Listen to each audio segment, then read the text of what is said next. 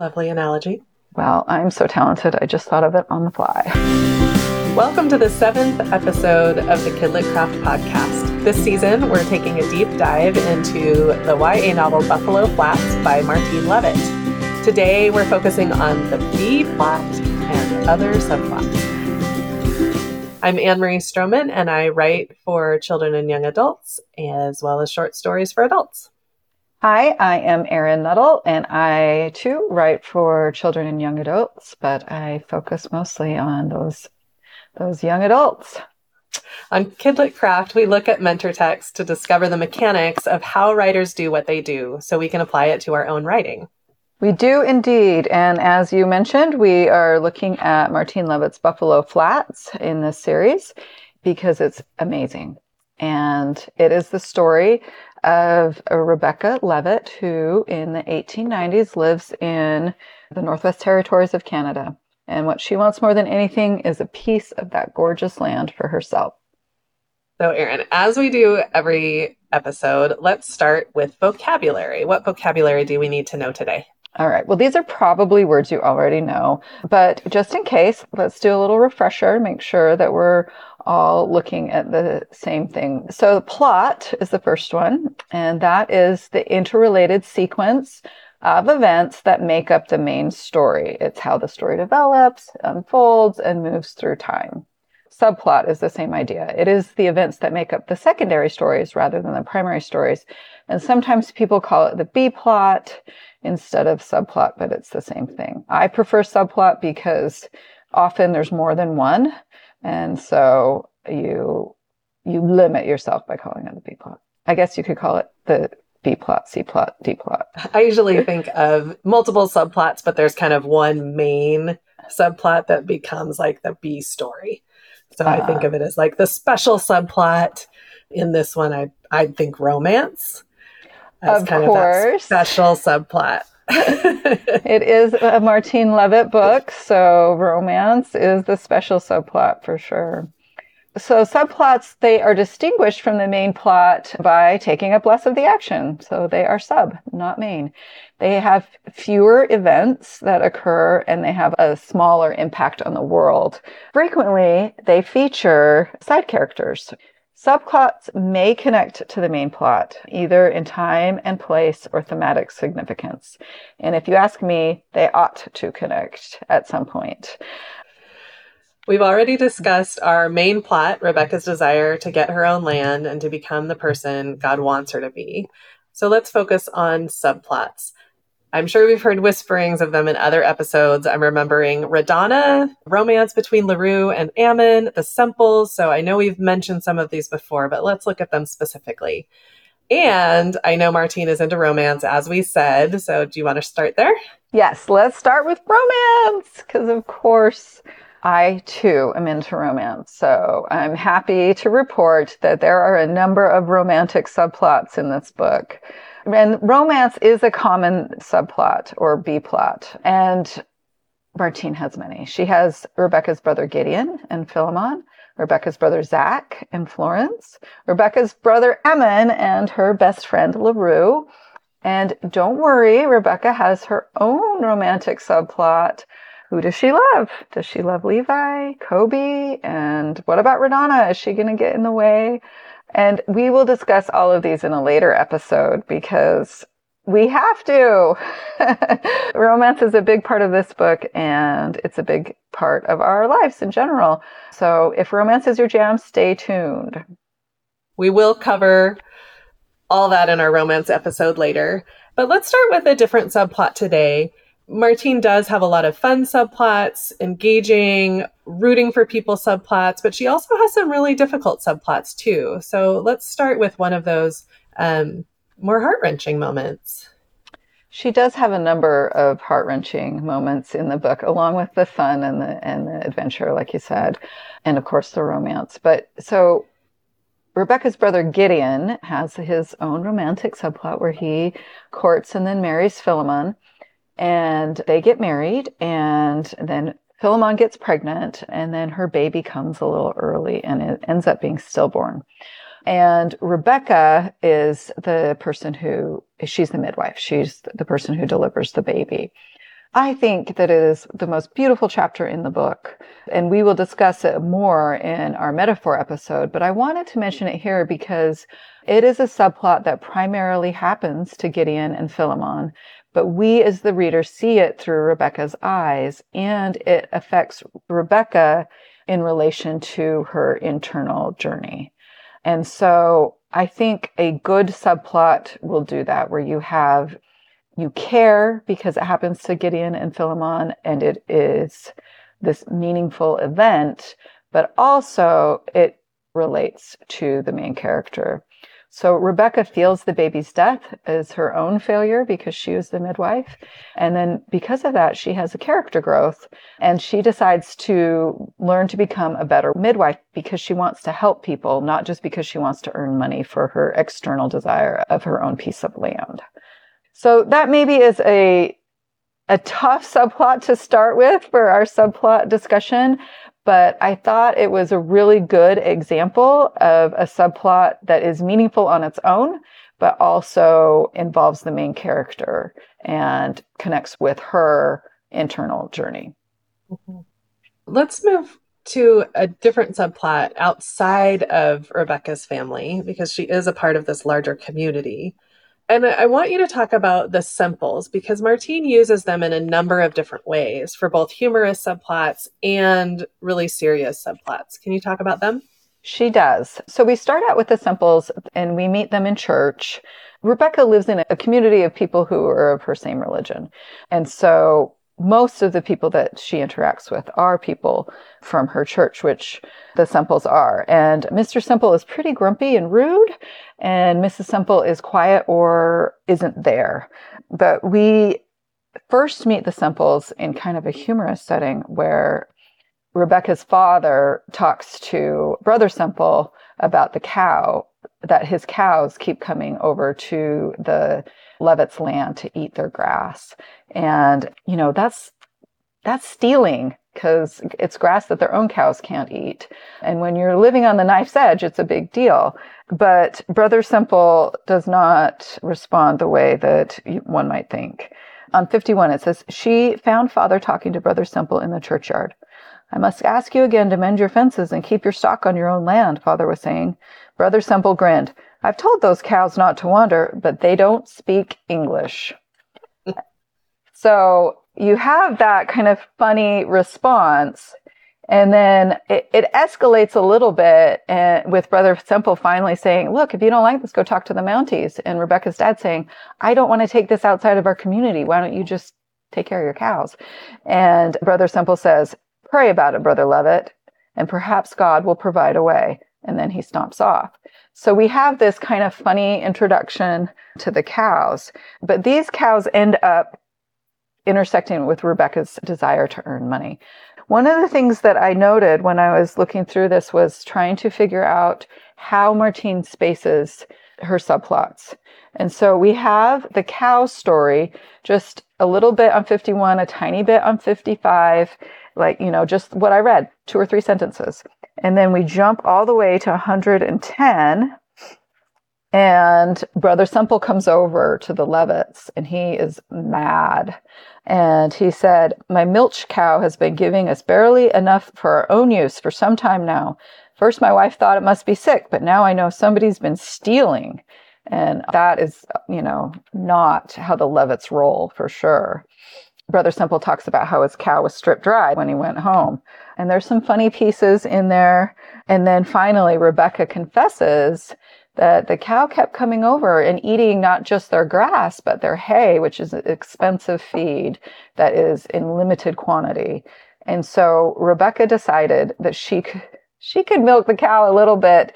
And so father asked, daughter, would you know anything about this? And she says, I do, father why did all her good ideas shrivel under the scrutiny of her parents? and then she says, The Semple's cow eats our grass, and the milk cow has been in our barn eating our hay. I tried to get it out, but it wouldn't understand English. So I suppose I thought milk for hay, it seemed only fair. She thinks her dad's going to be like, no, but her dad's like, yeah, that's pretty fair. so we have kind of this funny subplot of interaction with the Semples and the cow, and Rebecca Again, an intersection with Rebecca's desire to earn money. There's also a, a, more concerning subplot with the Semples where mother is worried about the safety of Sister Semple. These pieces of the story are very short. Again, at church, so on page 48, Rebecca saw mother calling out to Sister Semple, who stopped reluctantly, it seemed, to speak to her. Sister Semple always looked like she hadn't had enough sleep the night before. And so we have a little bit there on 48 and then another 10 pages. We see basically the same thing where mother is reaching out to Sister Semple and then nothing until 108. So we just have these little tiny bits scattered through the whole story. And it's just, you know, at the most, a couple of paragraphs and usually a couple, three sentences. So we have those. And then that same abuse subplot shifts a little bit into a feminist subplot where mother wants to go help Sister Semple and father is saying, you know, that's not our business. And mother is saying, it is. And I'm making it my business. So we have all the way into 174. We don't see it again until until later, which I think is a good thing to remember. Sometimes I feel like my subplot's got to be a lot and heavy, but it really, it can just be little pieces that are interwoven. If you think of like a plaid fabric, you have one main color and then you have thinner lines of different colors running through. Lovely analogy. Well, I'm so talented. I just thought of it on the fly. so she scatters these little bits of this concern for Mrs. Semple, just little bits through, and then that comes to fruition later, both in making it her business and then there's quite a large section on helping Mrs. Semple. There is everything that goes on with that, correct? It comes into a big crisis moment. And as we discussed actually in our last episode, it comes to where mother ends up shooting brother Semple to save sister Semple. I think it's really fascinating that it's such a small piece of the story and then becomes such a big piece of the climax. But the most important piece of that is mother and how mother's reaction to the Semples and then how that affects Rebecca's view of the world. We talked about that with her misbelief that she thought that her mother was perfect and followed all the rules to the letter and then in this subplot, we see that mother may still be perfect. but the definition of perfect has changed. But the definition of perfect has changed for sure. And it's a revelation to Rebecca in a very big way. And so it is quite interesting to see that the way that Martine set up this tiny piece of a subplot. I guess you could think of it, if you're going to go with metaphors, you could think of it as a little stream at the top of the mountain that goes and becomes a big lake mm. that changes everything. And that's kind of how that specific subplot works.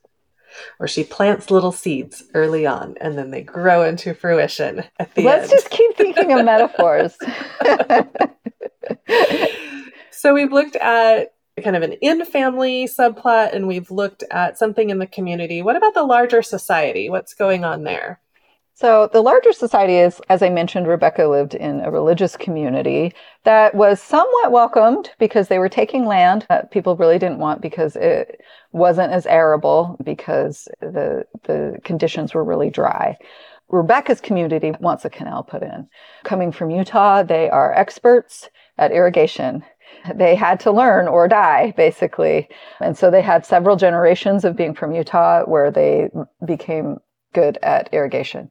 But the larger community, they're worried that if they irrigate, then more people of Rebecca's faith will come and they will overtake the area.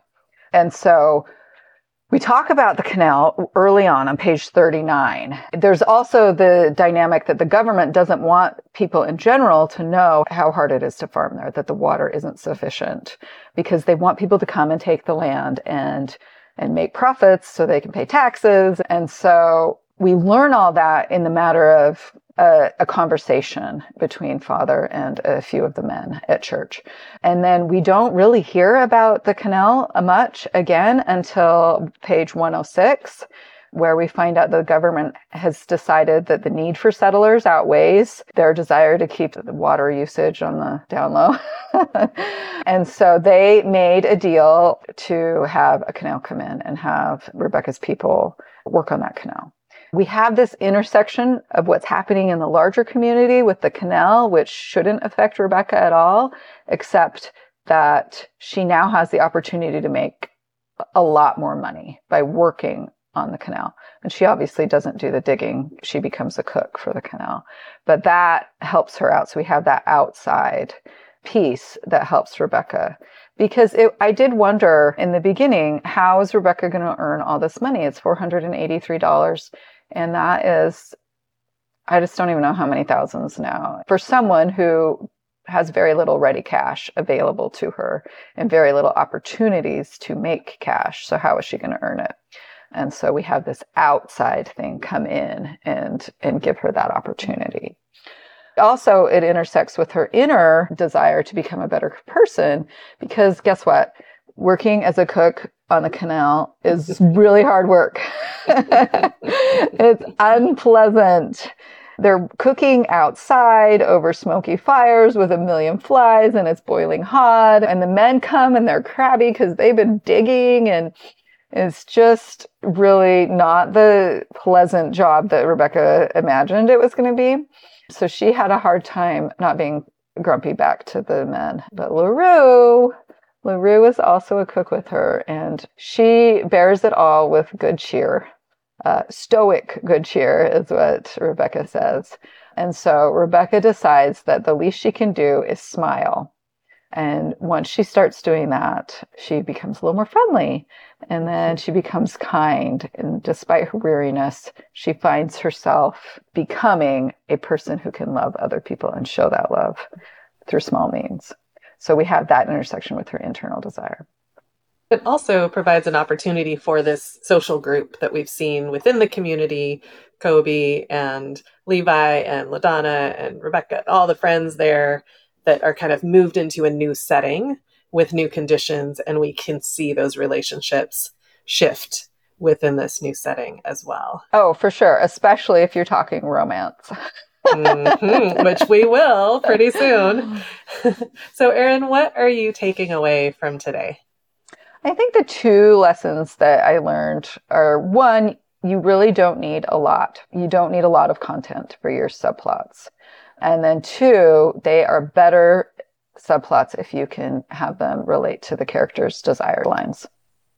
And I'm really inspired by the Semple storyline that she's using one little family unit to do so much mm-hmm. through the course of the story and to use those same characters in different ways. I think a lot of times I'm like, oh, well, we need a funny subplot. So that's going to be these two characters I just invented. And now we need a serious one. And so I'm going to invent some more characters for that. And so I tend to kind of fragment my subplots and that if I can double things up or triple things up and kind of build a subplot with just a couple characters, that's going to be possibly a really good move for my novel and for my readers not getting confused. Well, Martine does have a lot of characters. So it is good that she used the Semples so judiciously. Like, and the other thing with them is I hadn't really thought about using something that is sparse through the story to then be. You think you have to build this climax in a certain way and you really don't. You can avail yourself of the smaller subplot to build to your climax so. So there's a lot to learn. There is. So, Erin, tell us what is your one beautiful sentence for today? Okay, this is page 102. She was just talking about stakes and she just put in something about a ticking clock. And so then we have this beautiful thing. She said, she had felt in that moment that living was just a thin, floating thing, like a cloud, a skim of dust on the river, the call of a wolf filling the air, striking the sky as if it were a glass bowl and ringing away forgotten. That is a beautiful sentence. Thank you. Know. Martine is so good at these sentences. That's it for today, but next time is romance, as we have been promising. So if you're enjoying this podcast, you can find more content like this at kidlitcraft.com and you can find us on social media at kidlitcraft. You can support this podcast on Patreon. We'll be sending out Kidlit Craft stickers to the first 20 subscribers. And we've also got t-shirts. They're amazing. You can find them at Cotton Bureau and we'll have a link in our show notes as well. Please download episodes, like, rate, and review us on Apple Podcasts or wherever you listen, and let your writer friends know about the podcast, or even your not writer friends. We can't wait to nerd out with you. Thanks for joining us. See you next time.